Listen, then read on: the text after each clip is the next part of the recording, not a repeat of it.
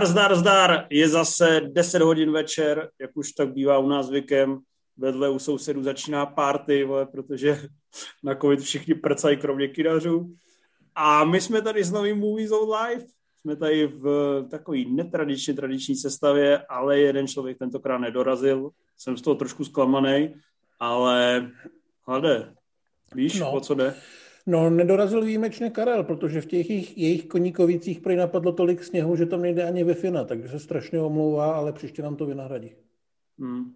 Hele, nevadí, ale za to chtěl bych říct, že máme spoustu filmů, který můžeme recenzovat, ale my jsme opravdu už jako smířený s tím, že pojedeme jenom po těch vejškrabcích, že už jako my vlastně se chopíme kde jaké vykopávky, kde jakého střípku a uh, kde jakých, dokonce se nebojíme ani černobílých lidí v černobílých filmech, takže nebojím se říct, že jsme trošku v prdeli. Tankery v nedohlednu, to si můžeme přiznat rovnou.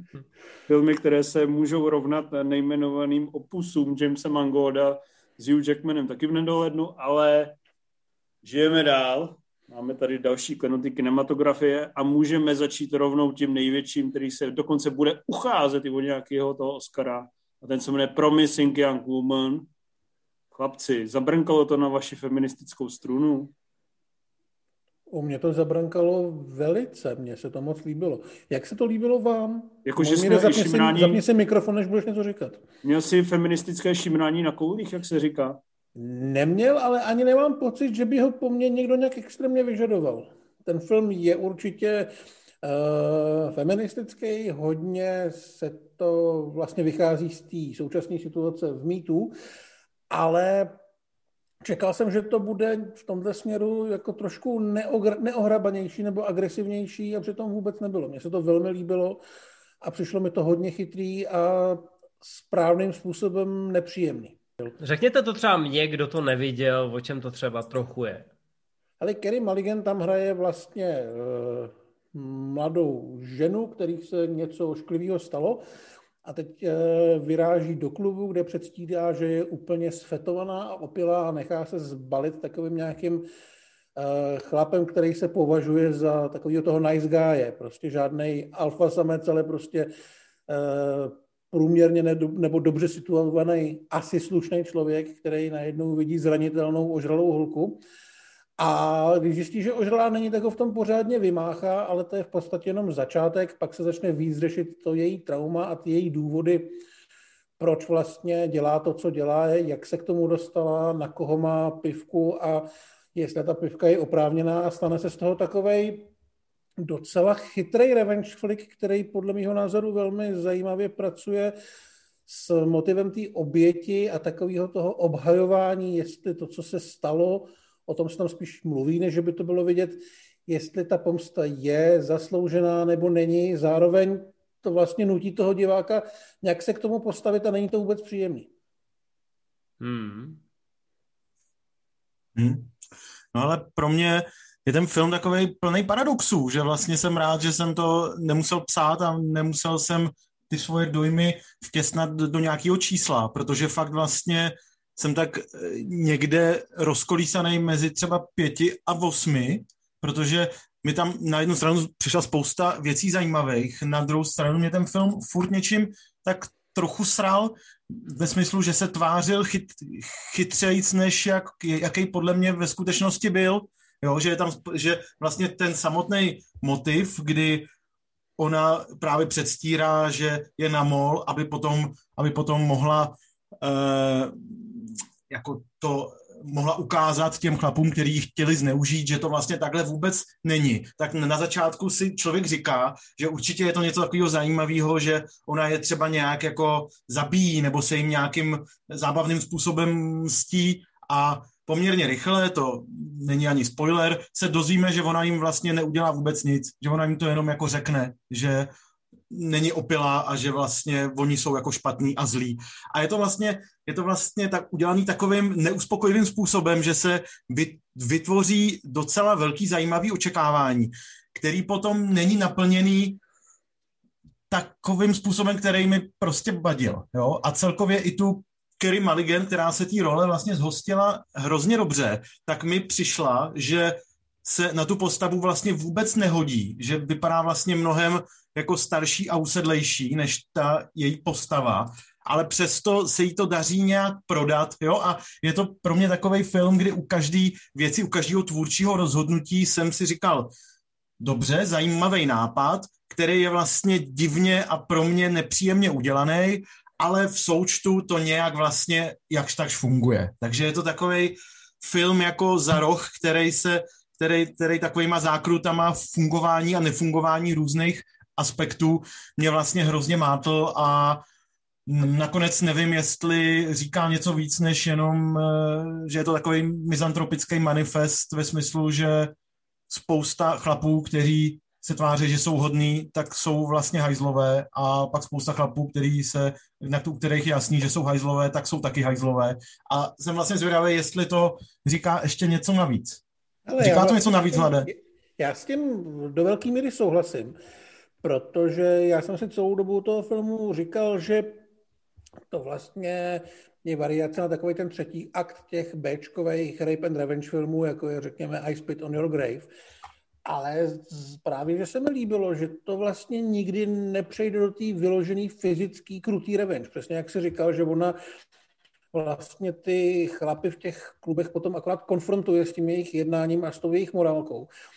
A vlastně se mi líbilo, že ona se nikdy nestane tím Punisherem, takovým tím uh, opravdu jako tím likvidátorem, aby vlastně sama sebe schodila, protože ona tam pořád, řekněme, bojuje za dobrou věc, nebude moc konkrétní proti komu, za co a tak, ale že vlastně pro ní bylo cílem právě konfrontovat ty oběti s tím, co udělali, protože vlastně každá ta oběť se pak na něco vymlouvá a potřebovala opravdu nakopnout, aby jí došlo, že udělali tehdy něco, co nebylo úplně v pořádku. A to podle mě na tom bylo jako by to zajímavé a to proč se o tom filmu mluví jako o revenge flicku z éry mýtu, protože spousta těch lidí, kteří jsou z toho mýtu obviněný, a tak furt jako bagatelizují ty věci, jako že šáhnout někomu, šáhnout holce na zadek je přece úplně v pohodě, normální a měla by to trošku vydržet, protože takhle to chodilo celý roky. A ten film se snaží říct, že tak to jako není, ale ne tak, aby ona na konci vzala do ruky brokovnici a šla střílet ty lidi. To mě bavilo. Je škoda, ale... že to ne, je škoda, že to netočila Věra Chytilová. No, myslím si, že Věra Chytilová by v některých cenách šla jako podstatně dál, než, než co je tady. Ale říkám, právě to se mi na tom líbilo, že když už tam dojde na tu fyzickou konfrontaci, tak je vlastně docela nepatřičná a vlastně úplně v ten okamžik nevíš, jak se postavit k té hrdince a k té její oběti, kdo z nich je v právu, respektive je jasný, kdo si zaslouží být potrestaný, ale není úplně jasný, nebo sám si musíš vyjasnit, jestli si zaslouží být potrestaný takovýmhle způsobem. A pak to no, já... ještě celý úplně jinak.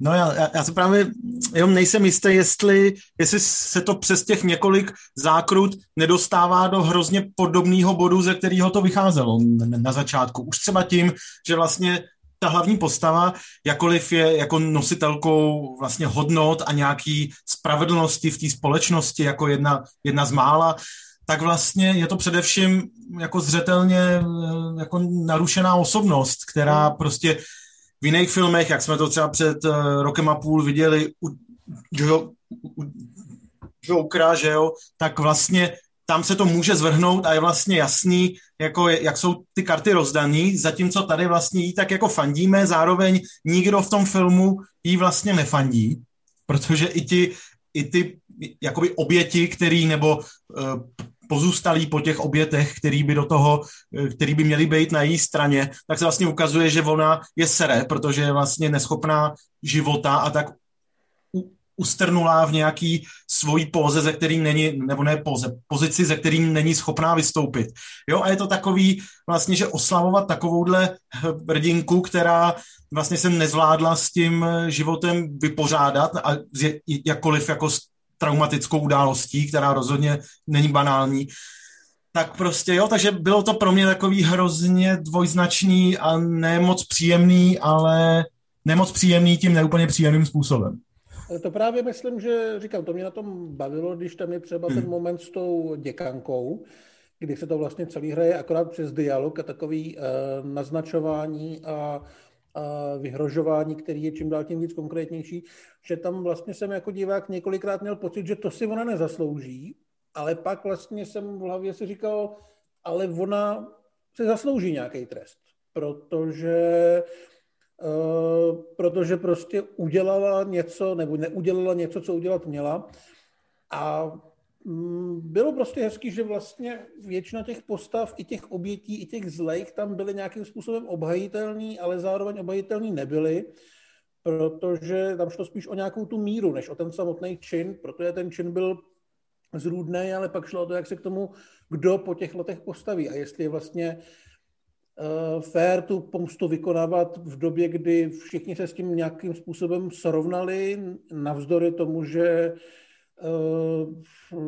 že to nedopadlo jakoby pozitivně ani pro ně, ani pro to okolí a že to je vlastně pomsta po pomstě taková, ale říkám, každý si tam podle mě musí najít nějakou tu svoji, nějakou tu svoji hranici, Eh, na čí straně bude stát a to se mi na tom líbilo, protože je to, není to vůbec černobílej film v tom tématu ani v těch postavách. Mimo dobu píše, že to má 49 cen a 109 nominací na ceny. Stalo by se to, i kdyby nebyla tahle sezóna taková slabá? Já si myslím, že by to nějaký ceny pozbíralo, protože to je film, o kterém se mluví díky tomu tématu, ale zároveň se to zaslouží i díky těm režijním a scenaristickým kvalitám, plus samozřejmě Kerry Mulligan tam je velmi dobrá. Ale přesně jak říkal můj mír, taky jsem měl trochu problém s tím, že na ní prostě vidím, že je starší než to její postava. A myslím, že se shodneme, že je to rozhodně zajímavý a podnětný film. Pro mě takový, o kterým je vlastně zábavnější se bavit, než eh, když jsem ho sledoval, ale rozhodně si myslím, že si tu pozornost zaslouží, protože ať už jakýmkoliv způsobem, tak upozorňuje na nějaký problémy, který ještě, pár let, ještě před pár lety by se takovýhleho zpracování rozhodně mm, nedočkali. Takže to, to si myslím, že je fajn. Hlavně si myslím, že to je dost zajímavě napsaný, natočený a zahraný na to, aby se e, nikdo vlastně nemohl stěžovat, že to je nějaká debilní propaganda nějakých debilních myšlenek, že to je prostě opravdu sebevědomě udělaný film, který ví, co chce říct a jak to říct a je v tom je v tom zkrátka dobrý. Jo? Není to vůbec, eh, vůbec laciná nějaká snaha svých na aktuálním tématu. Hmm. Řekl hmm. to hrozně hezky, jsi Děkuju. hrozně moudrý. Já vím. Uh, je to lepší nebo horší než Logan Rimsey? No, jak jsem říkal, tím, že jsem mezi těma pěti a osmi, tak je to takový je to těžko podle říct, toho, jak se vyspíš.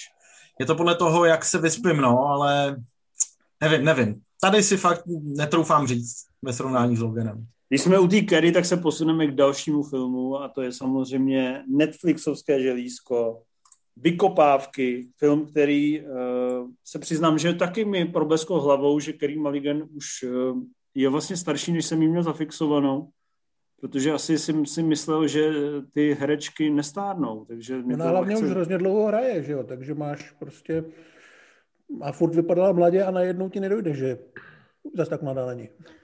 To řekl velice kulantně, moc si to vážím. Myslím si, že za tohle by nás ty feministky dostrhali za tuhle debatu, ale hele, vykopáš... Mě to, jako mě to upřímně zarazilo, já jsem neříkal, že to nesluší, jako rozhodně je zajímavá a hlavně skvěle hraje a úžasně mluví. A tady, Nicméně tady je, vykopávky. Na vykopávkách je skvěle obsazená a hlavně hraje, ačkoliv jsem Promising Young Woman neviděl, tak hraje úplně jinou postavu. Kdo by to byl tušil, herečky že umějí hrát víc postav. Ale tady to podle mě skvěle sedne ostatně celý ten film, celý ten ensemble. V tomhle filmu je skvěle obsazený, že člověk jako v těch rolích přestává vidět herce a vidí tam už jen ty postavy. Odehrává se to v Anglii těsně před vypuknutím druhé světové války a je to takový, no ne smutný. Když řeknu smutný, tak to je takový to je takový výraz, pod který lze schovat spoustu věcí, ale je to takový až jako melancholický. A není to teda film, který bych si pustil, kdybych měl blbou náladu. Protože v tom filmu teda jako se dě, dějou věci docela. No. Každopádně Ralph Fiennes pod vlivem tohohle filmu nastoupil eh, do koncentračního tábora a stal se z něj Amon Get. Eh, aspoň tak si to vysvětluju, tu eh, časovou posloupnost. Stejně tak bych to možná chápal jako lehký nějaký prequel Indiana Jonesa, protože to začíná dobrodružnými vykopávkami a jak všichni víme, archeologie se odehrává hlavně na vykopávkách. Ale to dává uh, smysl. Já jsem si celou dobu myslel, že Fiends se pokouší hrát Conneryho díky tomu hlasu a takový, takže by to s tím Endym mohlo mít něco společného. Přesně tak. Vy jste srandisti, no. ale tohle je podle skutečných událostí, takže trochu pěty, pánové. No, že podle skutečných nicméně... událostí byla ta hlavní hrdinka starší než postava Ralfa Fince, takže haha. V kontextu Netflixu mě to mile překvapilo, že to není uh, takzvaný veškrabek, ale že je to jenom vykopávka.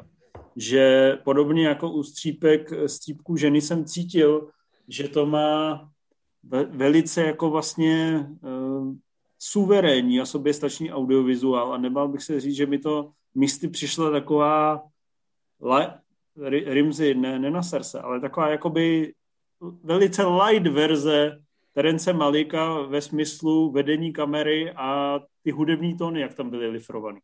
To, to by měl někdo napsat do recenze. Ty jsi to napsal? Přesně. Hmm. Ach? No. Podle mě to úplně každý teda. Jako. To? Podle mě to napsal úplně každý. Fakt? No. Vidíš, já jsem nečetl jedinou recenzi na tenhle film. Tak ale je vidět, že to tam objektivně je? Je to tam objektivně, no. Tak a co jsi tam ještě napsal? Že to je moc hezký film, který se v půlce zlomí do trošičku jiného způsobu vyprávění, což mi úplně nevyhovovalo, ale uh, že jsem vlastně absolutně nečekal, že film o tom, jak vykopává nějakou tisíc let starou loď, může být takovýmhle způsobem strhující. Ale ta kamera, hudba a ti herci to prostě prodávají. Uh, baví mě tam takový to... Um,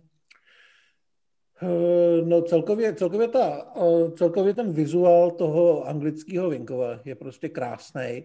Stejně jako takový ty příběhy těch jednotlivých hrdinů, který vlastně mají v sobě takovou tu,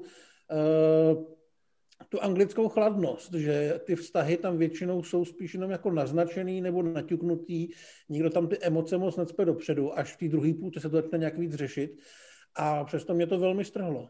Vlastně jo. já jsem na ten film, když jsem šel recenzi, tak jsem dal 7 z 10, ale už pár dní si myslím, že jsem to postřelil, protože na to pořád myslím, protože se mi to prostě dostalo pod kůži.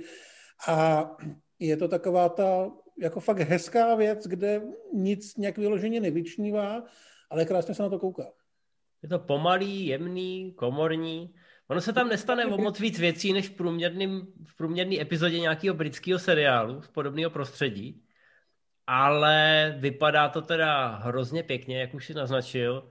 Ty herci od první do poslední role jsou tam skvěle vybraný. I ty úplně vedlejší, který si v životě neviděl, tak prostě třeba manželka Ralfa Fiense, prostě úplně jako to je ten typ, kdy si říkáš, jo, to je tak skvěle trefená herečka, prostě to, to líp udělat nejde, jo. Nevím, jestli bychom měli jakkoliv naznačovat zápletku, ale v podstatě Kerry Mulligan hraje vdovu po dělostřelci, která koupí obrovskou, nebo on koupil obrovskou vilu s pozemkama a na těch pozemcích jsou takový divný hroudy. No a ona si myslí, že by pod nima něco mohlo být, má takový tušení. A tak si najme vrchního vykopávače, Bejzla, který ho hraje Ralph Fiennes.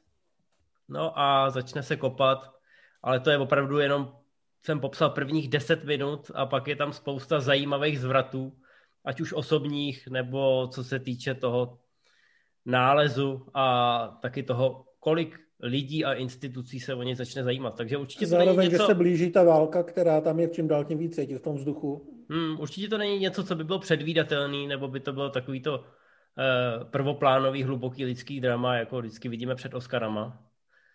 Ale vůbec bych se nedivil, kdyby tam nějaký nominace přistály. No, já k tomu doplním tři eh, drobnosti, které jste ještě neřekli. Jedna je ta, že jedna vedlejší postava se tam jmenuje Spooner, takže což mi přišlo natolik zábavný, že posílám pozdrav do redakce a, a rozesmálo mě to v tu chvíli.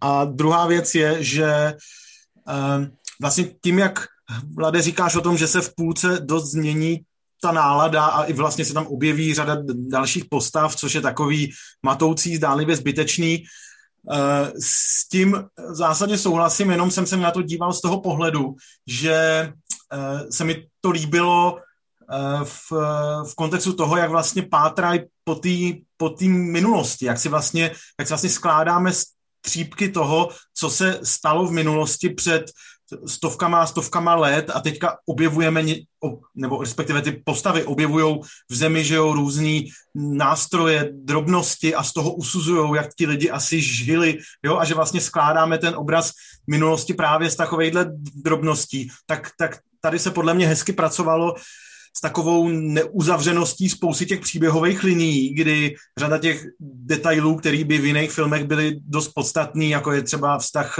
Ralfa Feince s jeho manželkou a co tam vlastně se přesně odehrálo, jaká je ta minulost a tak, tak potom se dozvíme vlastně strašně málo a musíme si to tak, nebo taky nemusíme, ale můžeme si to domýšlet a nějak k tomu přistoupit a, a jako opravdu to nechává divákovi velký prostor, aby si ke všem těm postavám našel, našel nějaký svůj vztah a výklad, jak se to asi tenkrát stalo, což mi vlastně přišlo zábavný, přestože uznávám, že ty další postavy, které se tam objeví, eh, taky pro mě nebyly tak zábavní jako, jako ta úvodní dvojice.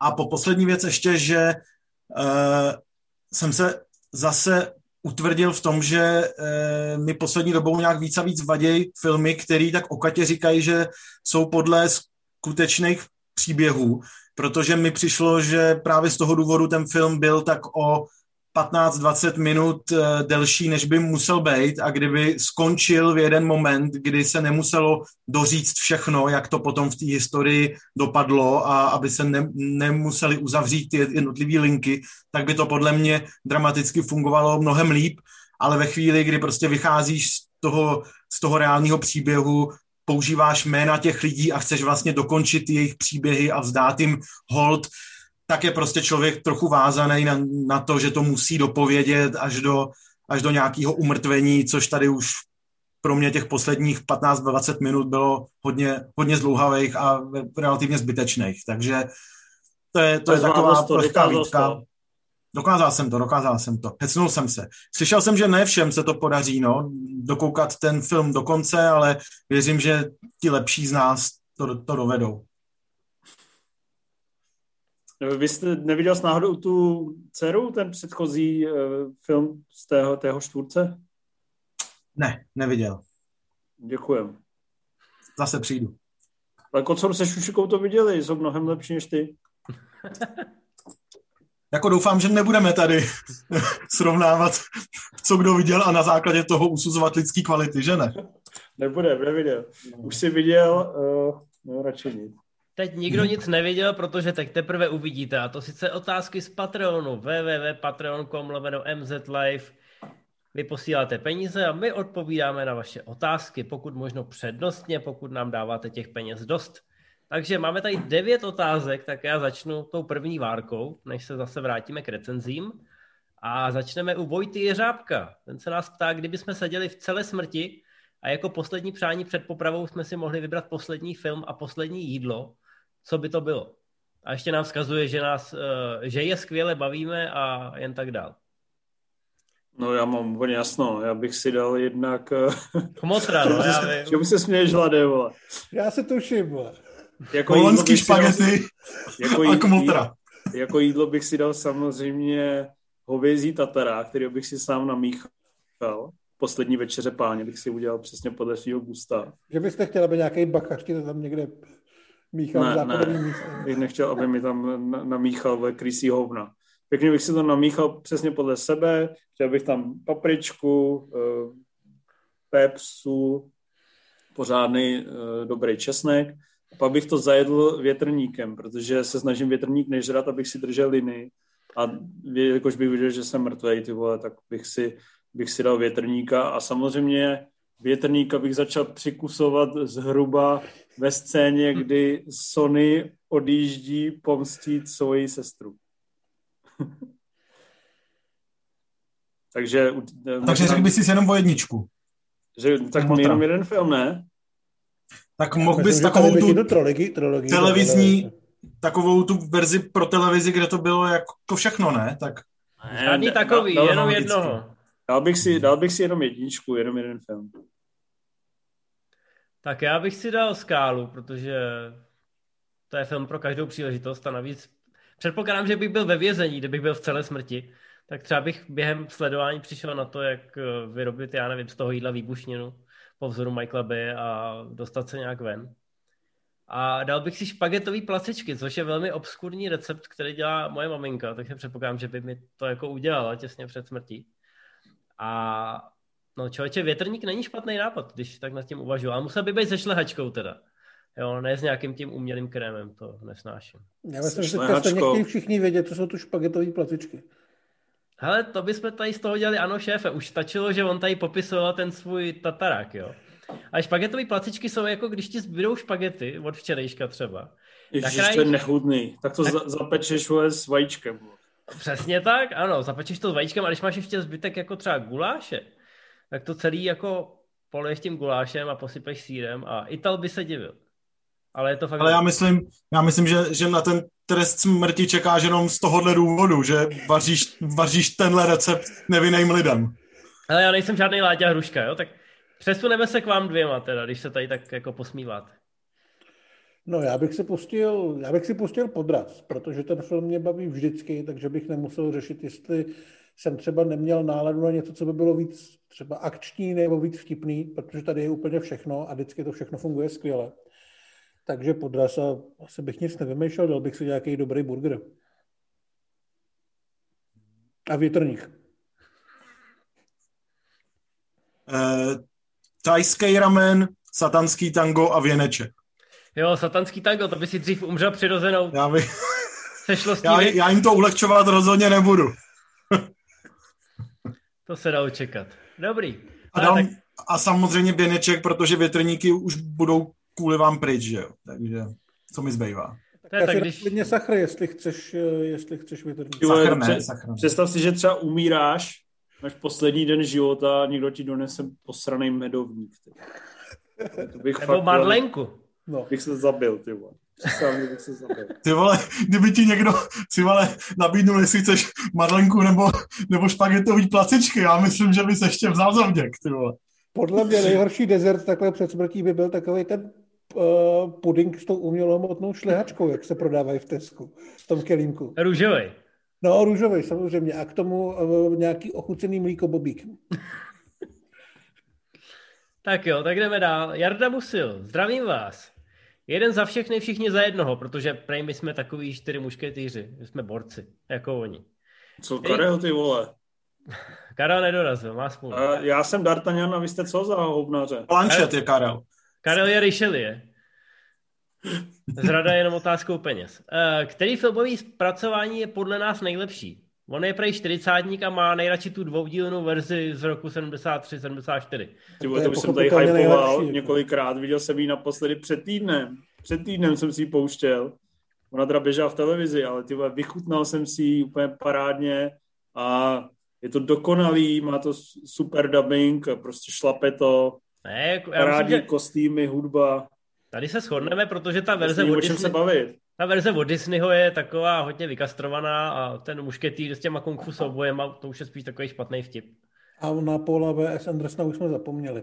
Tyhle ty tři mušketýry s Yorkem, Chamberlainem a tak jsme dokonce narvali na v poput do encyklopedie akčního filmu, pokud se nepletu. A vlastně Jakou mám power. Nikdo, ne, nikdo neprotestoval.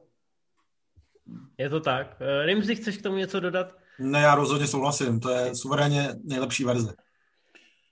Jinak teda teďka, teďka odklepli nějaký nový dvoudílnej, uh, dvoudílnou verzi mm-hmm. třech mušketýrů a Milady by měla hrát Eva Green, což je podle mě naprosto dokonalá volba. Přesně, to je takový až, až příliš obvious, ale... Ale jako chceš jí tam, že jo? Nechceš jo? tamhle Malin Ackerman. Nebo Menu Suvary. To bych nechal i ukrást přívěsky. Ty bys si nechal úplně všechno. Tak hele, nechal. Petr Hrošík Svoboda. Čau borci. Pro tuto relaci zvolím retrospektivní dotaz. Představte si, že máte DeLorean a můžete se přepravit do času kinopremiéry jakéhokoliv filmu od počátku kinemografie, kinematografie. Na který film byste si zajeli a proč? Tak Civale, No já samozřejmě uh, jsem teďka se snažil už asi půl hodiny najít ty dotazy a nepodařilo se mi to, takže já jsem u každého dotazu dost překvapený, co říkáš. Tak mám ti dát prostor a říkat já, ať můžeš přemýšlet? Přesně tak, já, já potřebuji vždycky, abyste mi to řekli jako poslednímu, pokud zrovna nebudu vyvolaný. Já řeknu čelisti, protože bych chtěl být u toho úplně prvního klasického blockbusteru, kdy fakt byly ty fronty těch eh, nadšených návštěvníků kina po celém tom bloku a nikdo netušil, že z toho filmu bude takový fenomén a takhle zásadní věc, která fakt změní komerční Hollywood. A docela bych u toho chtěl být a myslím si, že i samotný to promítání s tím, že se tam poprvé objeví žralok, mohlo být docela velmi strhující. Ale to je super, ale tenkrát byly obrovské fronty. Já nemám rád fronty, hele. Já bych šel na australskou premiéru Matrixu, která byla úplně první, ještě před tou americkou. Tenkrát vůbec nikdo netušil, co se chystá.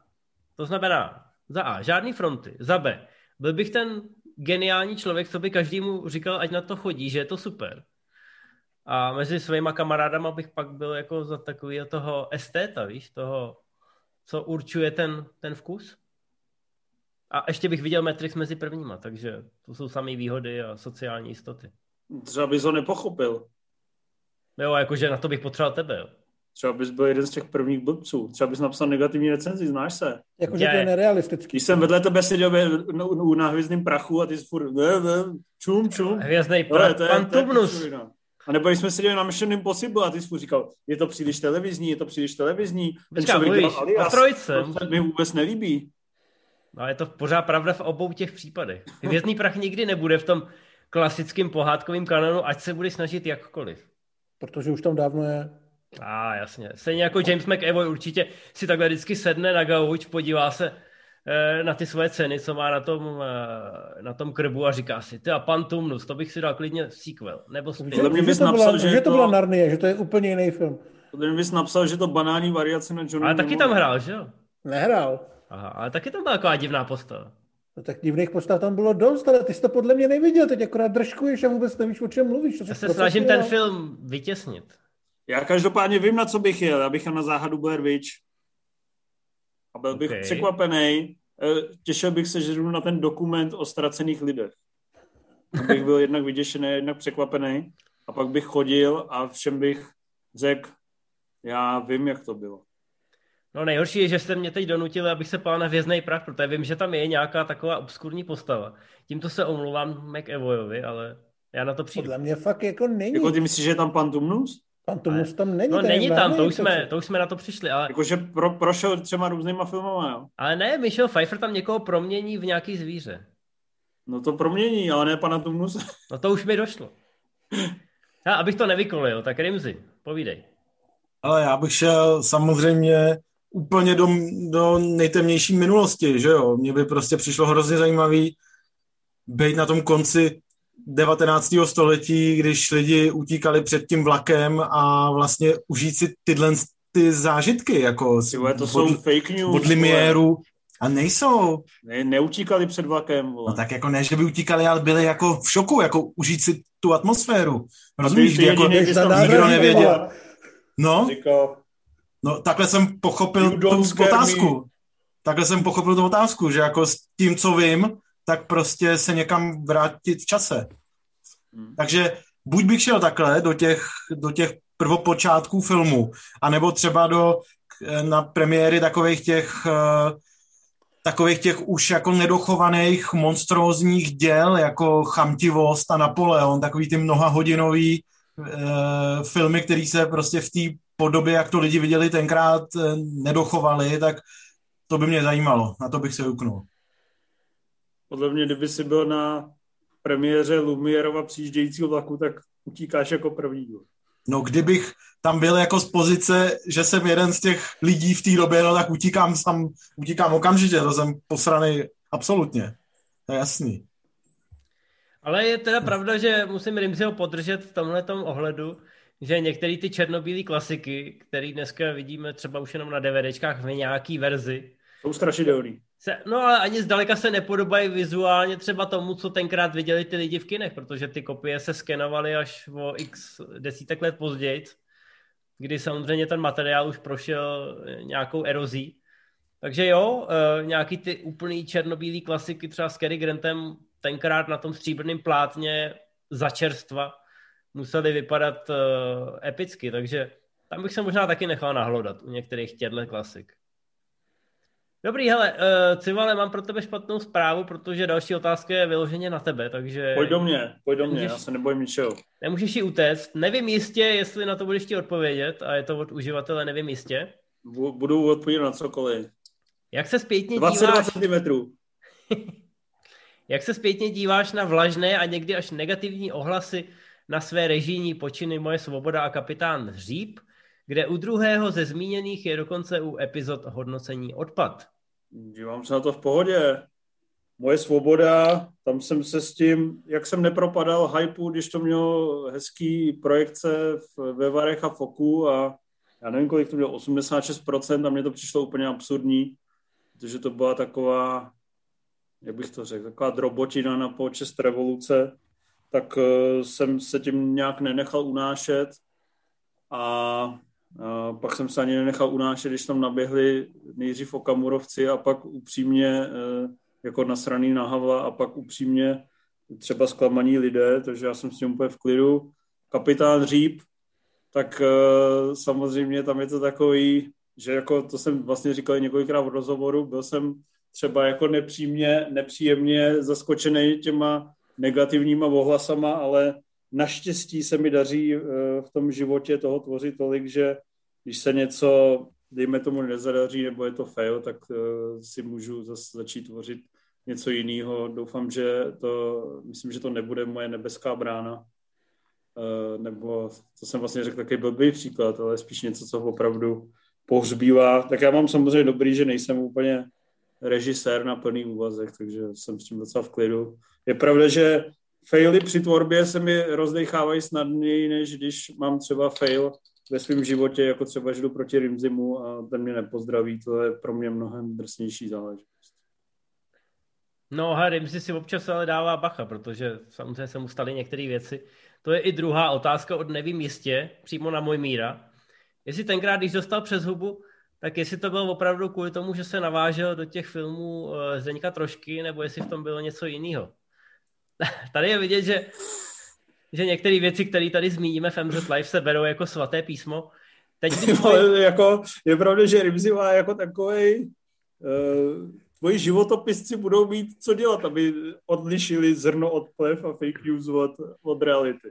Ale můj míra, teď, když to máš zahojený, chceš to uvést nějak na pravou míru, nebo na Ale už nemá smysl lhát, to samozřejmě Zdeněk troška byl na mě vždy milý a jemný a nemohl za mé zranění, ke kterému jsem přišel prostě tak, že jsem jednou šel proti Civalovi a nepozdravil jsem ho, protože jsem byl znechucen jeho režijní tvorbou, takže to je, to nedoporučuji nikomu, vymstí se vám. Ale od, odpad si tehdy nedal, takže v pohodě, u mě dobrý.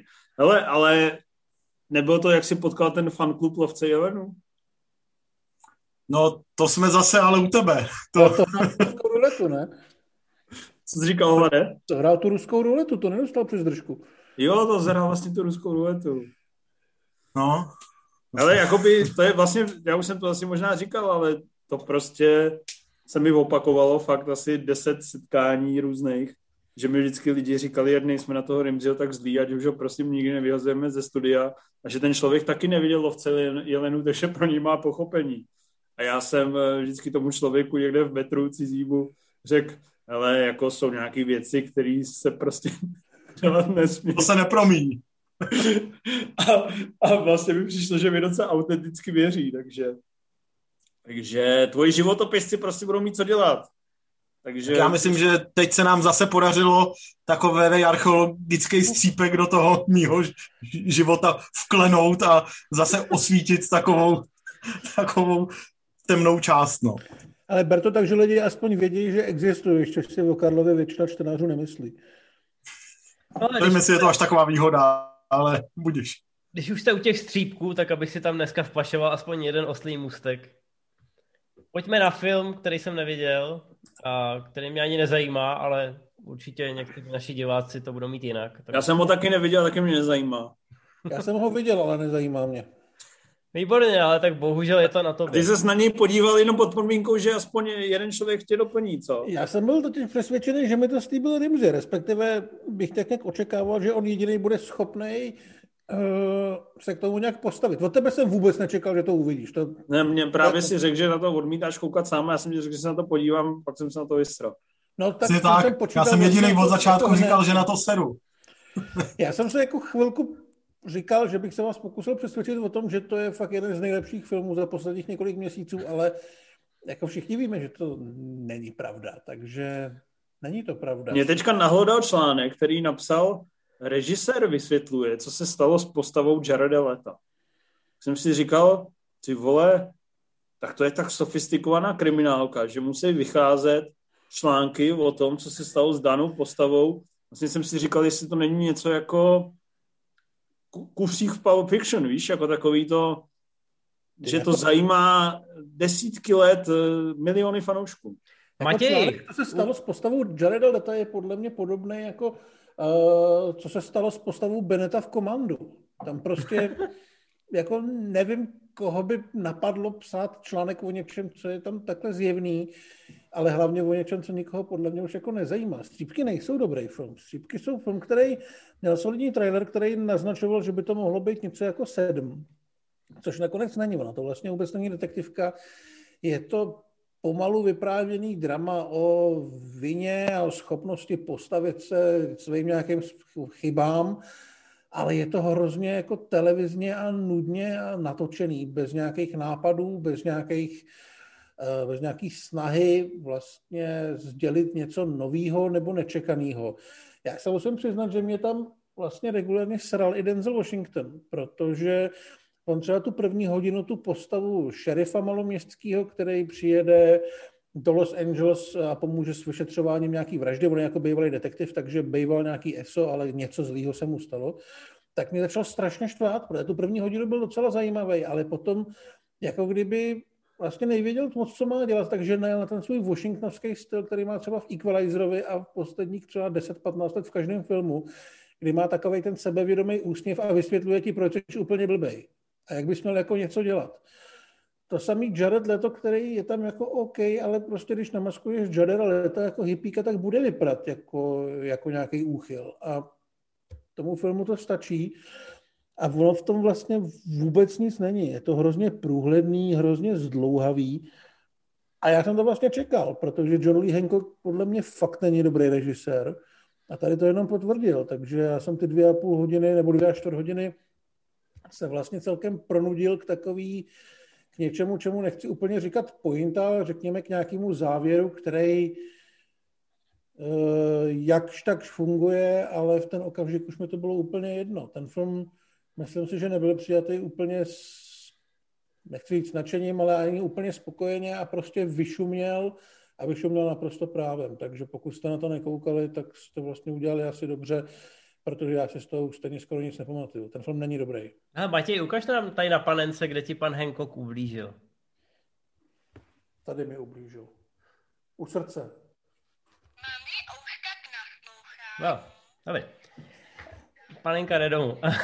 no, vida. Já jsem teda popravdě řečeno, už i ty ukázky mi připadaly, že se na nás řídí taková docela rutina největšího kalibru. jako ona to není sračka, ale ona to není sračka kvůli tomu, že tam, hrajou, ta... že tam hrajou tři herci, kteří mají Oscara. A ty kdybys prostě posadil do Bobovřesek, tak to taky nějakým způsobem prostě povýšejí. Ale všichni jedou takovou tu svoji rutinu, svoji nudu a funguje to jenom proto, protože oni mají nějaký to přirozený charisma, který do značné míry stačí na to, aby ten film nebyl úplně govno. Ale jinak tam vlastně jako fakt není nic moc. Jsou tam dvě, třeba dvě, tři celkem povedené scény, ale jinak vlastně vůbec jako nechápu, co ty tři herce donutilo k tomu, aby se tohohle projektu chtěli zúčastnit, protože nemá to nějakou, nějaký objevný nebo zajímavý příběh, nemá to tvůrce, který by v minulosti dokázal, že dovede z průměrného příběhu udělat něco zajímavějšího a je to fakt takový jako k ničemu trošku. No. Hmm. Takže vám děkuju za to, že jsem u toho mohl stavit dvě až čtvrt hodiny a vy jste se na to vysrali. Já jsem chtěl říct tu vtipnou historku, jak uh, Inf měl psát článek o nejlepších trailerech a viděl tam název Střípky a tak napsal takovou jako obrovskou ódu na trailer na film Střípky ženy, kdy si vůbec nevšiml, že, že má mluvit o úplně jiných střípcích a Ale mi toho vlastně nevšiml tobě ani líbí. nikdo ze čtenářů několik hodin, ne? Ale To se mi na tobě moc líbí, že vlastně kdybychom tam třeba napsali přesně to jako seznamka, tak ty prostě v rámci svého zadání, to znamená vychválit ten trailer, dokážeš jako napsat, že to má asynchronní střih a eh, je to jako popcorn pro malou rozvojovou zemi. Dobře, takže za prvý, chtěl bych eh, jako vydisovat vyhledávání na Movie Zone, který žádný střípky nenašlo. Ty vole, to nemůžeš disovat, když jsi sám spolutvůrce a to vyhledávání je na hovno už asi 20 let, ty vole. Jo, proto taky vyhrám všechno přes Google. Uh, a za třetí teda, Co uh, tam děláš, Remzi, ty máš dika v ruce, nebo proč takhle stojíš bokem? no povídej, Infim, hrozně tě poslouchám. myslím si, že, ne, nevím, kdo to vybíral, ale myslím, že za to může Milan, nebo Ondra. Ondra, Ondra za to může, ano. Střípky ženy mají určitě lepší trailer než střípky. počkej, my jsme to vybírali všichni, za to nemůžem. Ale střípky s Washingtonem se tam dostali kvůli tomu, že je Ondra strašně hypoval. Všem ostatním to bylo víceméně uprdele, takže se na ten film mohlo jako zapomenout. Já Ty jsem se- získal jenom díky jednomu, jednomu členovi redakce. Tak, musíme já, udělat jednou, ne, tam tři lidi pro to hlasovali a Fakt? musíme jednou udělat MZ Live uh, s Ondrou, Dudem, Dudem, protože uh, on jak je takovýho menšího vzrůstu, tak ho můžeme nejen vyhodit ze studia, ale můžeme ho i šikanovat, takže ho třeba pověsíme na nejbližší skříň a necháme ho tam vyset. po premiéře Snyder's Cutu na- s ním uděláme na Justice speciál. League, tak se to blíží, podle mě. Uh, tak. Najdeme, si, najdeme si nějaký film, který neviděl, třeba Lovce Jelenu, bych ho typoval. A můj mír bude dávat povely, protože už se bude cítit jako velký kápo a my budeme do rytmu ho věšet. A bude to všechno jenom kvůli traileru na střípky ženy. Jim Stoj- Stojím si za tím, že trailer na střípky ženy je hodný rozboru, když to trailer na střípky je naprostá nuda a fakt jsem ze sebe ten... Já jsem to vlastně nepsal už potom. Já myslím, že to přepsal Ondra. Ondra to přepsal právě, tvářil se, že, že, že to zachránil tě prdel a ty ho... Ty, Budíš mu země lehká, protože já bych o tom traileru nedokázal vyplodit rozumný odstavec. Jo? Takže to tvoje pomlouvání, že bych dokázal tam vtlačit i seznamku, je, je úplně mimo mísu. Ale dokázal bys to, netvrd, že ne. No tak jsem dobrý autor, takže ano. Vole, ještě, ještě, se, ještě se pochval. Hlavně, Jsem hlavně rád. jsi strašně skromnej. Uh, Je to tak. viděl, Ještě- viděl s Malcolm a Marie Infe? Jo, naštěstí těch ostatních devět uh, míst těch nejlepších trailerech jste nepokazili, takže klidně si někdo, pokud chcete ten můj krásný článek, přečtěte. A teď už jdeme na černobílý film Malcolm a Marie. Má to za sebou takovou zajímavou genezi. Natočilo se to za 14 dní v bejváku Zendai eh, s režisérem a showrunnerem eh, Euforie, seriálu z HBO. No a natočili to v době, kdy měli pauzu kvůli covidu a jediný způsob, jak něco natočit v LA, bylo, že se někdo obětuje a u něj doma se všichni sejdou, každý den si píchají testy, objednávají si jídlo zvenku a mezi tím zkusej natočit film a Malcolm a Marie je to, co z toho vzniklo. Někdo to může považovat za kamerový cvičení, někdo to může považovat za znouzectnost, ale já musím říct, že i, i když je to trošku pozerský, tak mě to vlastně docela bavilo. Já jsem se na to těšil po těch ukázkách. Ukázky jsou sestříhaný takovým hodně radikálním stylem. Nalákají tě hrozně, že se těšíš na něco, co je obrazově i dialogově takový vyostřený. Je teda pravda, že v té celovečerní stopáži je to opravdu jenom o tom, jak se dva lidi eh, ve vztahu do kolečka hádají. Ty postupně zjišťuješ, že není úplně všechno růžový. A trošičku se to točí v kruhu. Na druhou stranu, pokud někdo někdy zažil nějakou hádku ve vztahu, tak ví, že se to dost často v tom kruhu točí i v reálu. A chápu, že může mít někdo výhrady k těm dialogům a k tomu, že je to tak jako herecky přepjatý. Hlavně mladý Washington bych řekl, trošku ukazuje svoje limity, uh, co by herce, ale nějakým způsobem mě to bavilo a byl to přesně takový ten malý, mírně experimentální projekt, který chci na tom VOD nacházet. Super. Já se přiznám, že jsem to neviděl, ale viděl jsem trailer a viděl jsem nějaký synopse a celkově fotky a přijde mi to nějaká pičovina. a ty jsi mi to ještě prodal tak, že se na to vlastně nikdy v životě nepodívám. Děkujeme za názor. No takhle, není to Ty určitě... jsi to viděl? Já jsem to viděl. Hele, není to určitě... nadšenej? Není to určitě Linklater, jo? No vidíš. Ne, ale jsem v pohodě. Tak pojď, pojď ty pohodáři, pojď to říct. Hele, jednak ti chci říct, jak ses eh, pohoršoval nad tím, že vzniknul článek nad, eh, o tom, co se stalo s postavou Jareda Leta. Tak ohledně tohohle filmu Malcolm a Marie jsem viděl článek, kde se někdo, kde je někdo šokovaný eh, nad tím, jak agresivně žere John David Washington makarony, takže jenom jako toliko asi ke stavu aktuálního žurnalistického psaní o filmu, protože ty novinky prostě nejsou a o, o něčem se, jak sám jistě víš, psát musí, takže... A jak je žere? No, jako nějak agresivně, nebo... No žere je právě strašně agresivně, žere je jako jednak poměrně jako, zvláštně jako, jako na to... mačisticky třeba? Který je tak, jakože jen vůči ním jako velmi vzteklej, což uh, jakoliv je člověk v nenáladě, tak tohle si to jídlo nezaslouží. A myslím, Ale co tam jako, s ním dě, on dělá. Že to je jako agresivita vůči Italoameričanům třeba, nebo něco takového? Je to řízená agresivita vůči jídlu. Proti instantním potravinám. Jak to je to, sam, s... je to samozřejmě zjevná agresivita vůči postavě Marie, která mu to jídlo udělala a zrovna když se hádají, tak on ho žere, takže je to podle mě, podle mě docela zřetelný. makarony klidně nechal udělat. Hele, tahle, tahle scéna s tím jezením makaronů se odehrává a mezi druhou a třetí asi z 18 hádek. Takže to tam má nějaký dramatický... Já bych se se Zendajou nikdy nehádal. Podtext, jo, jasně. To známe. Zvláštné v jejím obyváku. Má hezký obývák ale... To si podle mě John David Washington myslel taky. John David Washington, já nevím, jestli to není trochu ocas, ty vole. Jako když si to vezmeme úplně realisticky, on to prostě nemá. Jako když tam chodí... Ne, nemá uh... na to sežrat makarony v jejím obyváku kultivovaným způsobem.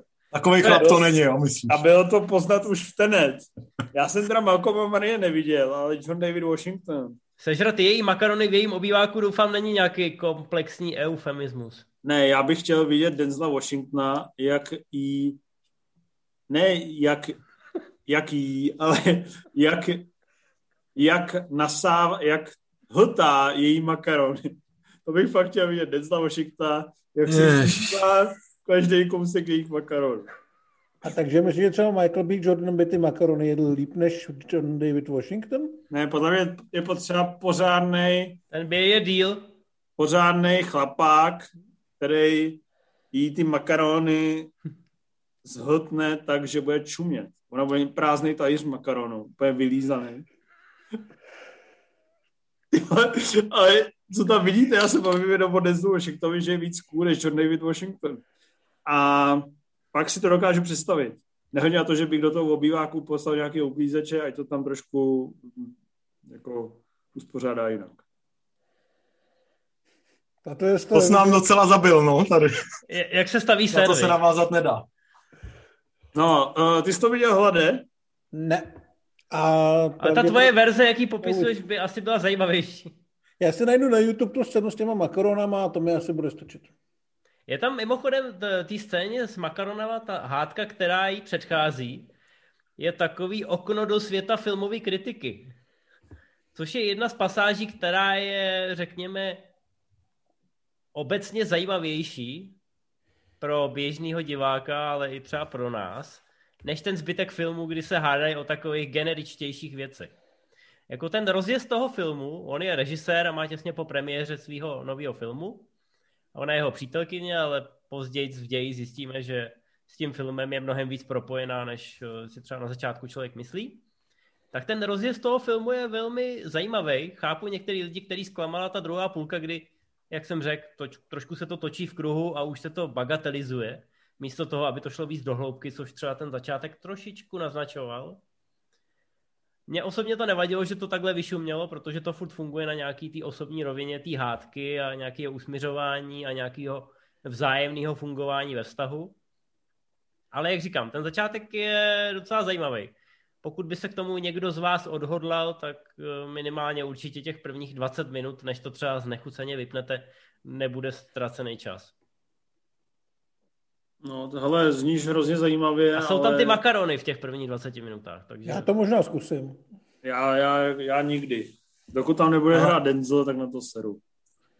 Já bych k tomu ještě doplnil to, že vlastně ten e, cyklický průběh těch hádek by ani tak sám o sobě pro mě ne, nebyl takový problém, protože skutečně to odráží nějakou e, vztahovou dynamiku, která je možná pro Leckoho známá, ale přišlo mi, že postupem času už se to tak jako snaživě vyhrocuje až moc na sílu. Jo? Že vlastně jak z počátku sleduješ ty dva lidi, kteří zjevně si potřebují něco říct a trochu se v tom plácají a řeknou o něco víc a zlejším způsobem, než by museli v tu chvíli, na to se dá vyladit, ale postupně, když to takhle během té během tý hodiny a tři čtvrtě, což je na takovýhle formát docela eh, jako výrazná stopáž, tak když se takhle ten jejich love-hate eh, vztah otočí prostě pětkrát, tak uh, už jsem potom byl vlastně spíš než zaujatý tím, jak to bude mezi nimi pokračovat dál,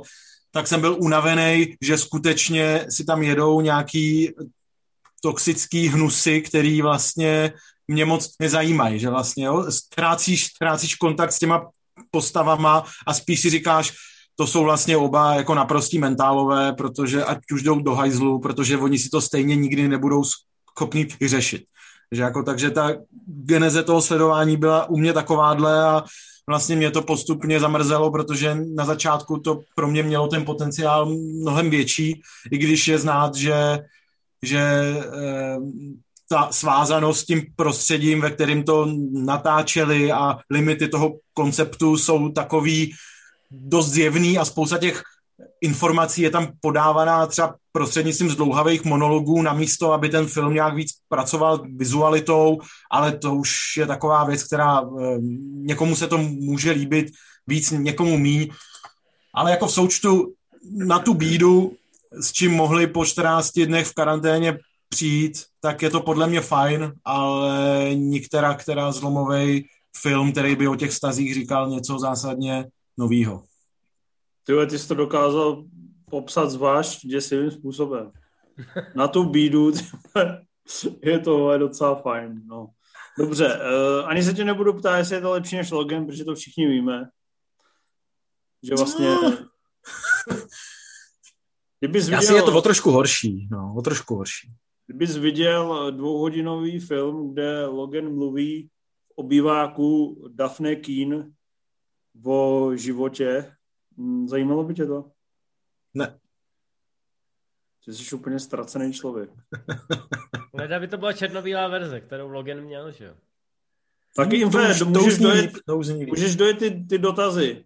Jdu na to, jedem na dotazy. Filip, ahoj Movie Zone. Komu z bývalých hereckých hvězd, kterým se ve tvorbě už nějaký čas nedaří, byste přáli nejvíce, aby se jim kariéra znovu nakopla nějakým parádním filmem? A u koho vidíte reálně, že by se to mohlo povést? Bruce Willis už to asi nebude, co? Smileyk. Hlady začně. Já hlavně myslím, že Willisovi už to nepřejeme asi. Přesně tak, no. No tady je samozřejmě problém, že my si ty herce pamatujeme z doby, kdy byli o 20, o 20 let mladší třeba. A dneska nejsou. Takže ono jich podle mě zase tak moc není, u kterých reálně by se to mohlo povíct, nebo chtěli bychom to vidět. Já teda bych byl rád, kdyby se pořádně rozdělil Mel Gibson, ale ten vlastně si myslím, že nemá úplně o ty role nouze. Sice občas skončí v nějaký sračce, ale zároveň si ho vytáhne Eskrek Zálev nebo někdo takovej. Docela rád bych zase viděl Kevina Spaceyho, ale tam to bude asi trošku větší problém.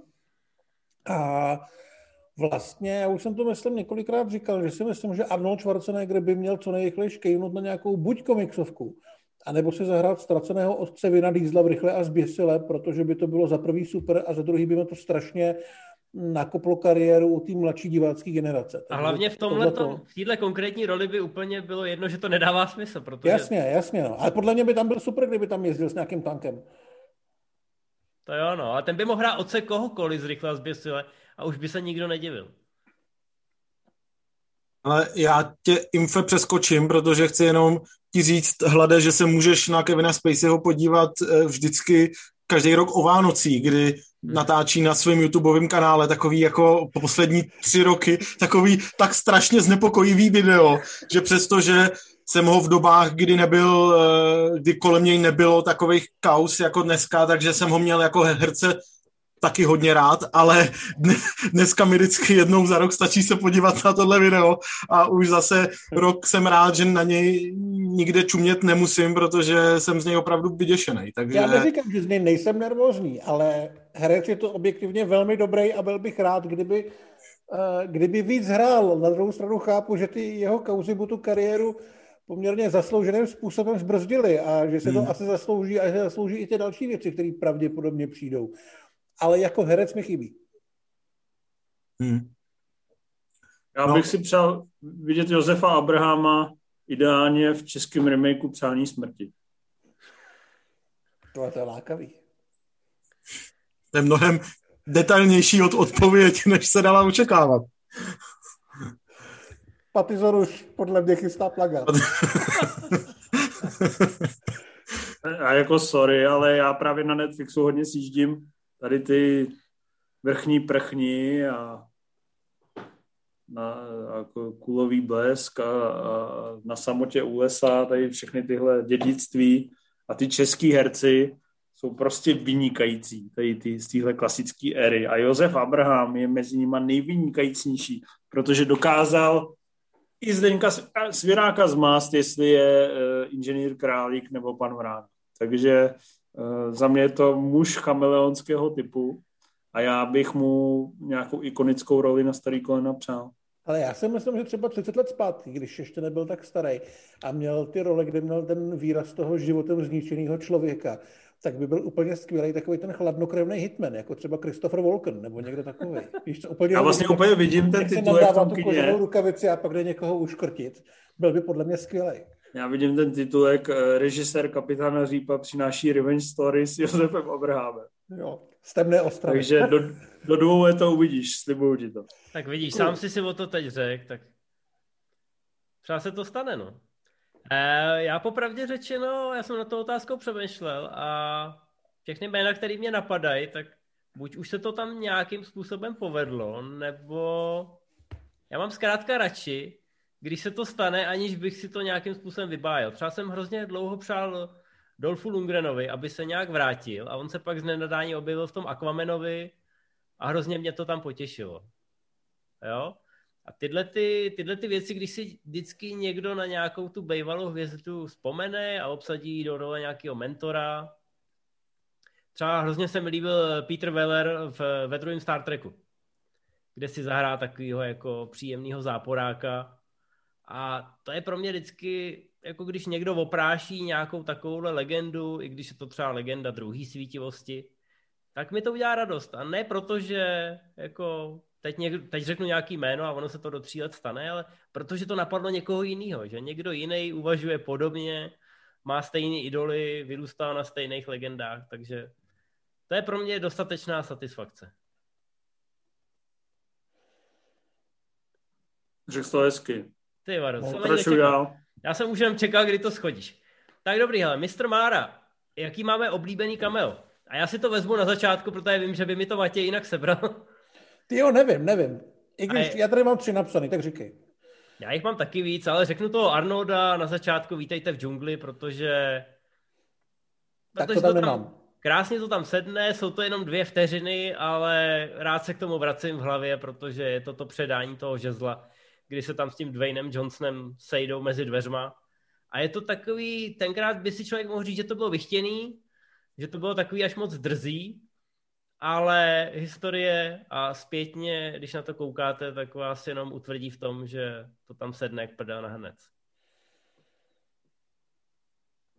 To jsem tam neměl. Já jsem tam měl uh, Bruce Willise z Nabitý zbraně 1, což je podle mě výborný cameo, kdy uh, celý film paraduje smrtonosnou zbraň, ale nejenom tam vykoukne smrtonosná past.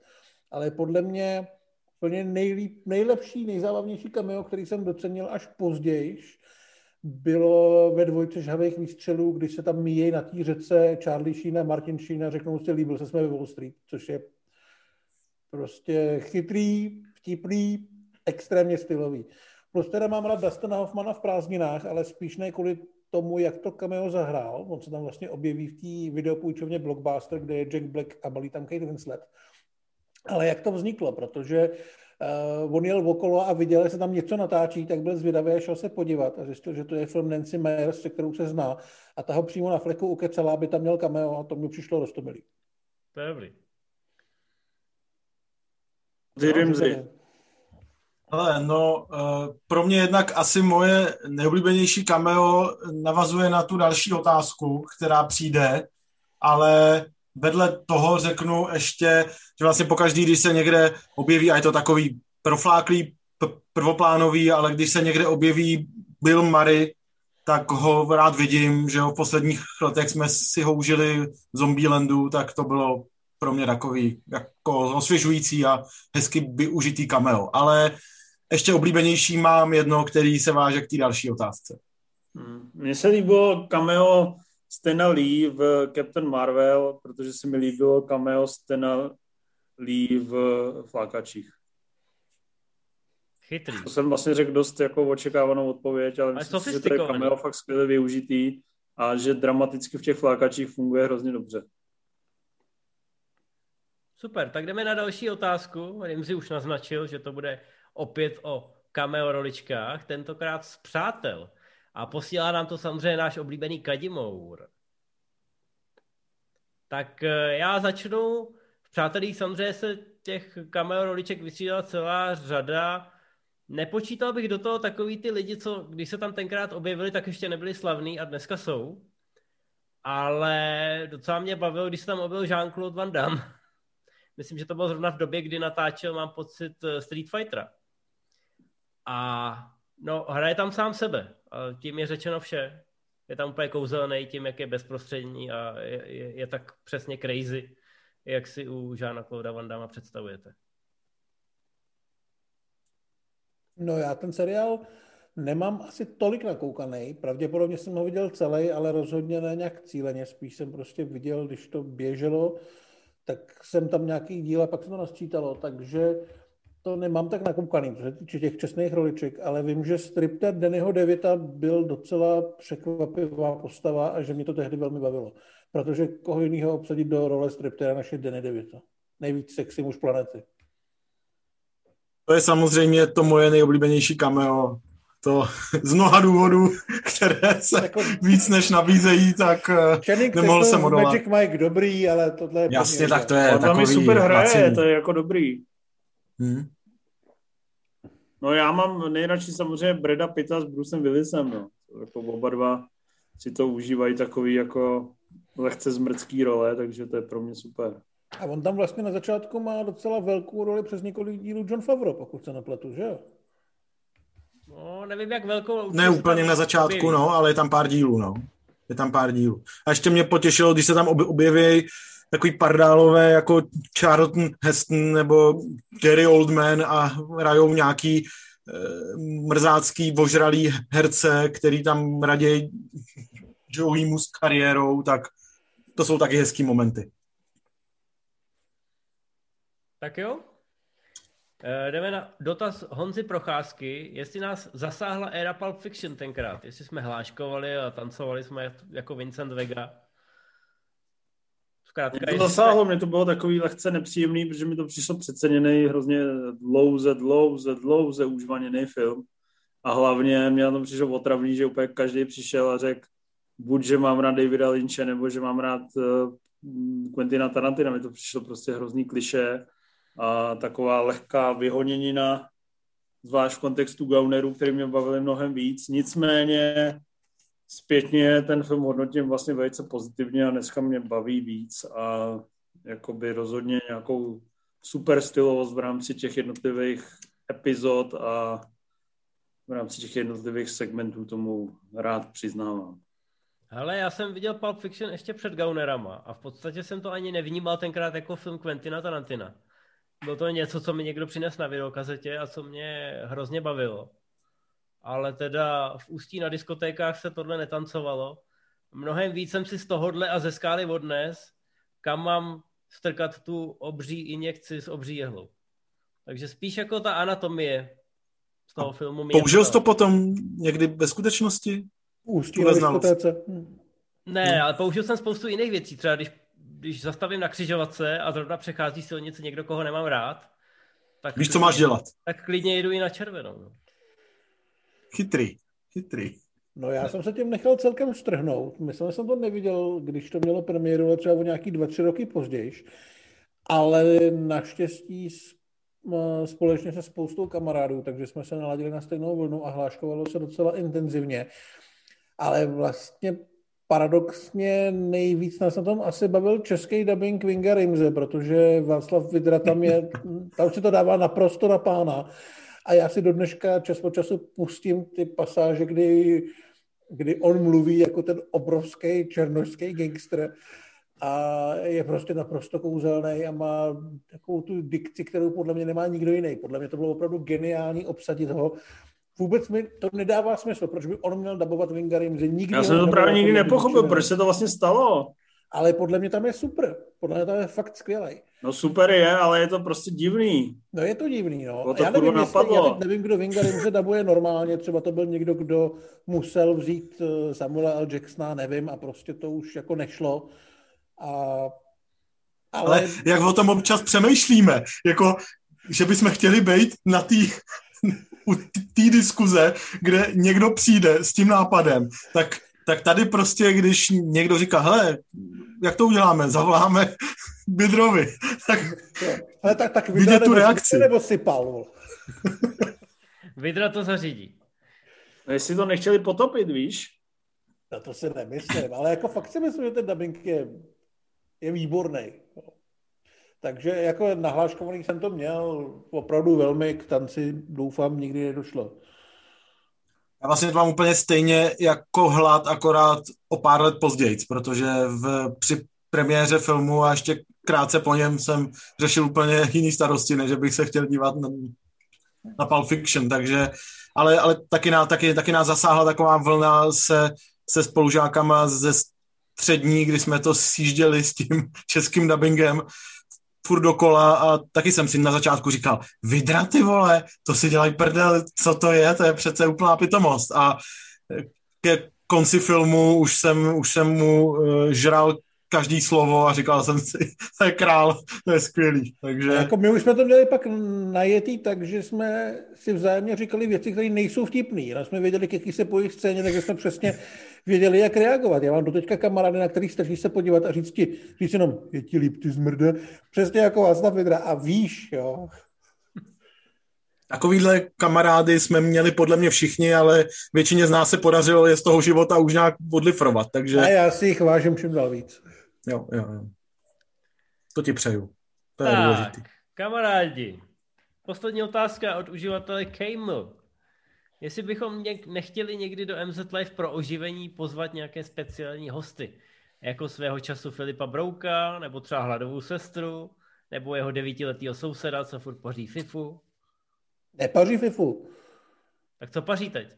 Nepaří nic, PlayStation měl půjčen, když měl covid. Ode mě. Ten PlayStation. No a co pařil? ten covid. Spidermana. Ach, to je taky dobrý. Ale krade ti internet občas, to je poznat. Ne, já, já kradu internet jemu. To je, nebudem to teď rozebírat. Ne, já nevím, hosty, když se sejdeme všichni v klasický pětičlenný sestavě s Karlem, tak už v tom studiu není místo. Hosti přijdou, až budou absence, ale znáš ty uh, uživatele Movie Zone. Oni pak začnou držkovat, vole, co tam dělá ten divný cizí člověk, vole, že chce to furt to samý. Takže prostě Jo, jo. dávat To hosty, Naposled tak to nebylo úplně kladně přijatý. dávat hosty takovým konzervativním lidem, jako jsou ty naši důchodci, prostě nejde. Ale, ale máme tam na pivu s Civalem, kde ty hosti jsou a budou. Přesně, to je formát, to, který je přímo... je to kvalitní žurnalistika a profesionálně vedený rozhovor a mě to baví. A doufám, že ostatní taky a podle views asi jo. Takže já si myslím, že aspoň tohleto slíbit můžeme. Nebo To řekl hezky, jenom mě mrzí, že jsi to řekl o rozhovoru, který je založený na tom, že ho svolám eh, v 9 večer a točím ho o 10 a mám povinně nepřipravený otázky. Takže... No, Já tak myslím, to- že Luboš Ksaver Veselý má v českém méteru konečně důst- důstojného soupeře a to se Přesně počítá. Tak, jako Aleš Cibulka by byl hrdý. Jednou natočím s Lubošem Ksárem veselým rozhovor a budeme si tam mnout naše břicha. Já bych řekl, že si budete mnout úplně něco jiného. Ale To se mohlo vyhrotit velice rychle tohle. Jako myslíš, myslel jsi před košky? Ano, myslel Ne. předchožky. Myslel jsem před košky, mohlo by tě to pošimrát příjemně, jak to máš rád a kdo ví, kam, kam by to až mohlo vést. Hele, měli Já byste myslím, být že rádi. Luboš Ksaver Veselý má velice fotogenickou předkošku. Jo, jako máš nějaký zážitek s tím, nebo? No typuju to. Tak jako Na základě být čeho? Víceméně, být víceméně ve vedení české televize, to Když se na něj podívám, podle mě je to chlapák, podle mě je to chlapák jako lusk. Otázka, kdy ji viděl naposled. Mm. Eh, Vždycky, když ho vidím, tak si představím tu scénu z Borata prvního, jak jsem na tom hotelovém pokoji. Myslím si, že Saša Baron Cohen by teprve čuměl, kdyby to s ním natočil. Ale jsou, jsou scény, u kterých už bych tí- být nechtěl, třeba jako posledních pět minut. Jenom No, jsem chtěl vidíš. říct, že lidi by mělo těšit, že Cival se nudí, takže tohleto jeho šimrání um, budete výdat pravděpodobně častěji než jednou měsíčně. Ale uvidíme, nechceme nic slibovat samozřejmě. Ale trošku naznačil. Trošku jsem naznačil, ano. Takže se těšte, A bude to že... spíš šimrání nebo lechtání takový? Bude to, Jak je, jak je v tom vlastně nebo, rozdíl? Nebo, nebo ňuchňání. Bude to lech, lechtání tvých eh, intelektuálních eh, zakončení v mozku, to znamená, že každá tvoje synapse se spustí takovou, takovou prostě energií, že budeš čumět. Něco, něco jako, když Hmm. Bélu Tára připojíš na připojíš na filmy Terence Malika. Hmm, tak to Ale už lepší. plákat opravdu asi nedokážeš. No, tyhle ty koncovky ty nám vždycky jdou, to je vidět. Tak jo, tak budeme končit. Eh, Škoda, že nevznikly žádný filmy, na který bych se chtěl podívat, musel jsem se nedívat z donucení, ale naštěstí No. jsem většinu zvládl. Ale, ale, ale počkej, dokud neskončíme, slíbíme si všichni, že uvidíme Justice League. Já rovnou říkám, že pokud budu jediný, kdo to uvidí, tak vám rozbiju držku. Tady Každý to vyleze až za měsíc. Já vím, ale měsíc máš na to, aby se psychicky připravil. To, já to Ale na, naslibuju ti, co chceš, ale jo, podívám se na to určitě. Hele, a neuděláme nějaký jako společný promítání? reakční video, No. čtyřhodinové reakční video, jak, jak si to, jak na to čumíme a prokapáváme si držku samém. No jako Dobře. čtyřhodinový ne, ale jako nějaký formát, Ne, Co? necouvej, necouvej. to by bylo zajímavý. No ne, tak já necouvám, já jsem to ani nenavrhoval, Musíme tam ale vymyslet nějakou performance, která to bude... No. která to to být- něco jako, že to budeme sledovat prostě na dálku, ale společně a něco se, nějaký obsah hodině se hlad posere. Můžeme se po hodině střídat, to vyjde akorát. A lidi si to pak můžou pouštět s tím filmem. A tak mohli bychom to, jako můžeme udělat nějakou komentovanou přehlídku, tak můžeme si to pustit všichni čtyři, ne, ale to jako zase ty reakční videa by byly férový, jak nejdřív si to musíš pustit jako reálně, si, jako dokážeš si představit, že si to nejdřív pustíš jako čtyři hodiny, opravdu si to vychutnáš a pak si pustíš čtyři hodiny to znova. Ne. A s váma klidně. Ale tak reakční video, my jsme to Ale to musíme udělat jsme naživo, to musíme udělat na naživo, trailer na to, ze že jo. Švýcarska. Přijeďkuj Snyderka tu ze Švýcarska. Ale to nestihnu, jako přijedu na začátku dubna, na Velikonoce, ale... Ale u vás, to, nepočká. u vás je to úplná apokalypse, jako sorry, ale No to teprve bude. dřív se k vám teda se rozhodně těším, až budu, ale víš co, já natočím video, až budu připojen na ten plicní ventilátor. Natočím čtyřhodinový rea, eh, reakční video, ve kterých lidi uvidí, jak by stoupá a klesá takový ten vzduchový válec a jak se začnou ve dvě hodiny 20 dusit a pak vyjde článek, že Zack Snyder zabil, zabil člověka sv- svým Snyder Cutem. Jako chceš říct, že když bys, nedej bože, byl na tom ventilátoru, tak budeš čtyři hodiny takovýhleho jako eh, rizikovýho času trávit tímhle způsobem? To, to si píš. Jako to už... Hmm. Má koukat na kmotra. Jsi věrnej tomu filmu opravdu až za. Ne, já prostě, je to prostě, co tě nezabije, to tě posílí. Musíš jít na, hraní, na hranu svých možností a Snyder Cut na plicním ventilátoru to rozhodně si A to je strašná představa, že poslední film v životě, který uvidíš, je čtyřhodinová Ne, já to přežiju, já budu Reborn. Já budu něco jako Fontána, ty vole. Já prostě prožiju tak strašně mezní zážitek, že pak už bude všechno jako z mý plazmy se bude stáčet očkování pro, pro celou republiku, ty vole. Pak, jenom, pak se bude z toho, z toho, z toho, z toho tvýho pokoje v tom špitále ozývat jenom Marta, Marta! Hele, jak jsem Marta, říkal před pěti minutama o těch posledních pěti minutách, tak, To tam taky určitě bude. tak bych to rád opravil na těch dalších pět minut. Už, No. už fakt jako zajíždíme hezky. eh, Nicméně, já jsem se díval na ten trailer a No. Já to vlastně, jako mně to přijde, že nějaký lidé v ateliéru jsou nasnímaný nějakou kamerou s zlatým filtrem a celý to vypadá hnusně jak hovno. Ale já mám defaultně nastavený titulky na YouTube u videí. Nevím proč, koukal jsem na něco, čemu jsem nerozuměl. A když jsem kliknul na ten trailer, tak tam je ten asi pětivteřinový záběr na toho Supermana, jak tam zpomaleně řve. A pod tím mi neskočil titulek Playing Dramatic Music. Jo. A říkal že tohle přesně vystihuje celý Snyder Cut. Jako, tam ti všechno musí jako opravdu říct, že to je dramatické, jestli to teďka děje a že bys měl být dojatý nebo eh, nadšený z toho, jak je to epický. Těším se, až se na to všichni dohromady podíváme, pánové. No, něco bychom udělat mohli, ne? To si o to Ale říkám uděláme, já, já s tím reakčním videem souhlasím. Než si to pustíme a budeme později natočíme reakční video. Dáme si, uděláme to jak tu scénu v Trainspottingu. Eh, Zaboucháme dveře, aby jsme nemohli ven. Dáme si tam kyblík na straní, na chcaní, na blití, eh, všechny takový ty podpůrný preparáty. A pak to lehce sfúzujeme s eh, finále mechanického pomeranče, jako že si zalepíme ty oči, aby jsme nemohli uhejbat. A budeme to streamovat lidem a oni budou hrozně pobavení. A to bych chtěl, by- to bych chtěl stálo by- streamovat eh, na Twitchi, A, ne, a, a, mohli nebo nám jenom přetečou kyblíky. A nebo nějak to jako osekat, že třeba natočíme ty čtyři hodiny jako s kamerama na nás, ale pak to předáme všechno infovi a řekneme mu, vyber půl hodinu, která je zajímavá. A Ne, pak ne, uděláme to musíme- infkat a bude to, bude to každý záběr zvlášť. Ale já jsem to viděl u Fety Pilova. Ten natočil reakční video na 20-minutový rozhovor v DVTV s tou Aničkou Šulcovou a Gulagem.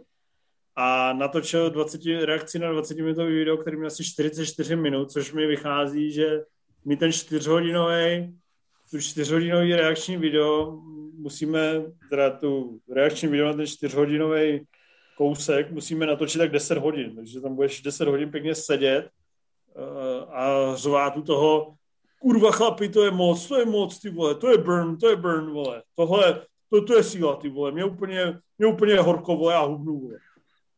No já si myslím, že ale když, když do toho sledování, když do toho sledování zahrneme ještě nějaký další nejmenovaný členy redakce, takže tam bude takový slastný hýkání se ozývat celý ty čtyři hodiny, takže to by mohlo být ještě Takže zajímavější tam zatlučeme dimenze. s Ondrou a ten nám bude nosit, ty, ký, vy, vynášet kýble. A vždycky uvidí jedním okem, že něco běží na moci a řekne, ty vole, to je dobrý, ty vole, to je dobrý, podívej, podívej, jak řve ve zpomaleném záběru 10 sekund, ty vole. To je fanouškovský set. Jo, mimochodem, Jared Leto, to vám musím říct na, na rovinu, jo. Nevím, co se stalo s tou jeho postranou postavou v těch, stříp, v těch střípkách ženy fejkovej. Ale na rovinu vám řeknu, že jeho Joker je úplně nejhorší Joker ever. Nejhorší. Prostě Ale kerej. všechny, vole. Takže ještě jednou, jako, že někdo vytasí, že tam někde sedí na hajzlu proti Supermanovi nebo proti Batmanovi jako hrozný trumf, tak to je pro mě úplný konec. Mimochodem, já jsem viděl teďka to Birds of Prey a to, to teda To si s mě malem taky umřel, ne? Co? To s malem umřel, ne? Ten málem umřel, ty vole. To bylo tak trapný, tak trapný, ty vole. To, to vůbec, vůbec nezabíjejte tady do těchto, do těchto sfér. Ale Birds of Prey je tak trapný, tak strašně nefunkční. Tam jsou takový ty ta zboření čtvrtý stěny, kdy prostě Deadpool mi přišel fakt na úrovni vole Wernera Herzoga. Protože to bylo tak strašně zoufalý a tak jako rádoby stylový a drzý, že jsem mi chtěl non-stop u toho Blade. Ale non-stop. Takže do dvou, tří let bude taky režiserský sestřih, který bude mít 4 hodiny, format 4 ku 3, bude to černobílý a mnohem víc na hovno. No, prostě zakázat. DC zakázat. Výborně, tak jsme se hezky vypovídali. Má ještě někdo něco? Doufám, že ne. Přetejkáme do Vy, hokeje. vy, vy, vypni to a mě se z těch noků chce úplně zvracet. No Těch nicméně, makaronů. Nicméně Washingtony, žere Z furt. těch, z těch makaronů od DC se mi chce úplně Já si jdu To vygooglit, jak vypadají makarony ve filmu Malcolm a Marie. Výborně. Ma- makarona Marie. Tak dobrou chuť. Možná nejsou makarony, to je Právě. takový ten mac and cheese, já nevím, nevím Jo, jo, co jo, to jo. vlastně Já, je. já dávám pasta, víš, to by něco. Hele, já si to jdu otevřít. Ne, je to mac and cheese. Ještě, ještě počkej, jo. Já si jdu na Pornhubu otevřít Tam to bude. Tam to bude. Mac and cheese. Možná i kolorizovaný. Počkej, počkej, počkej, počkej. Vy- Vydrž, jo? Jako, Tam jsou detailní záběry, jak to vaří dokonce. A je to mac and cheese, to dělá takový, to, takový ten čvachtavý to zvuk, mac and se cheese, to- ne, Malcolm, Ježíš Maria, co se mi to tady, vě- doufám, že mi nevíte na můj. No, dope. A tak Malcolm Marie, tady nic není. Ale, ale No, první zněl video, si trochu jinak, zněl si, že tam něco je. Ale první video se jmenuje, a to teda obdivuju, že je to jako počeštěný. První video se jmenuje Tvoje, tvoje péro mě právě trefilo do obliče. tak uh, můj sociální experiment lehce nevyšel, ale za to jsme určitě zklamali hodně diváků po 12 let. Toto video je oblíbené. No, kde? Ne, ne, já už eh, to nebudu komentovat. Eh, Pustím makarony a bude to dobrý. To je odporný. Ukon, uh, Infe, já vím, že už ty to je 14 minut, že jsi to neukončil, už, už to zakončí. Ne, dě, děkujeme za přízeň. Já myslím, že pozitivně je, že se lidi můžou těšit na reakční video, který pokud bude v duchu posledních 20 minut, tak si myslím, že zboří všechny ty internety. No, se slíbili píčovinu. A dejte nám nějaký peníze, ať si můžeme koupit ty kýble. Přesně, dejte nám, dejte nám spoustu... Ty vole, já myslím, že by nám měli dát lidi prostě úplně všechny prachy, co mají, jestli se budeme dívat dvakrát čtyři hodiny jo, na Snyder Cut. Tak ty se na to stejně vykašle, že jo, to víme všichni. Ty, protože No já- já právě to udělám sofistikovaně, že já tam přijdu. Já, já, já tam přijdu, řeknu, kluci, bylo to pro mě zklamáním a pak budu zírat na to, co se tam děje. Já jsem hrozně pohotový, že to ani nepoznáš. Tak jo, hele, díky moc za všechno a budu se těšit na příště. To bude snad ještě před Snyder Cutem. Snad najdeme zase nějaký výškrabky a střípky a budeme se na vás těšit. Zníš jako člověk s lehce podlomenou morálkou. No, tak trošku mě děsí, že poslední dobou jako vycházejí dobrý seriály a špatný filmy, ale třeba se to někdy zlomí. Jo, já myslím, že jsi zklamaný z nás, hlavně z Rimziho vzhledem. Hele, příště nás čeká cesta do Ameriky 2, to nám všem udělá dobře. Přesně. A jestli mluvíš o Justice League, tak to je v podstatě seriál. Jenom tak jako omylem udělaný jako film. To neříkej. Ale děkujeme za pozornost, děkujeme za přízeň. Ozveme se tak do tří týdnů. Pravděpodobně nebude o čem mluvit, ale my se stejně ozveme, protože co nám zbývá. Život je tvrdý. Někdo to to dělat musí. Tak zdar. čau. Čus.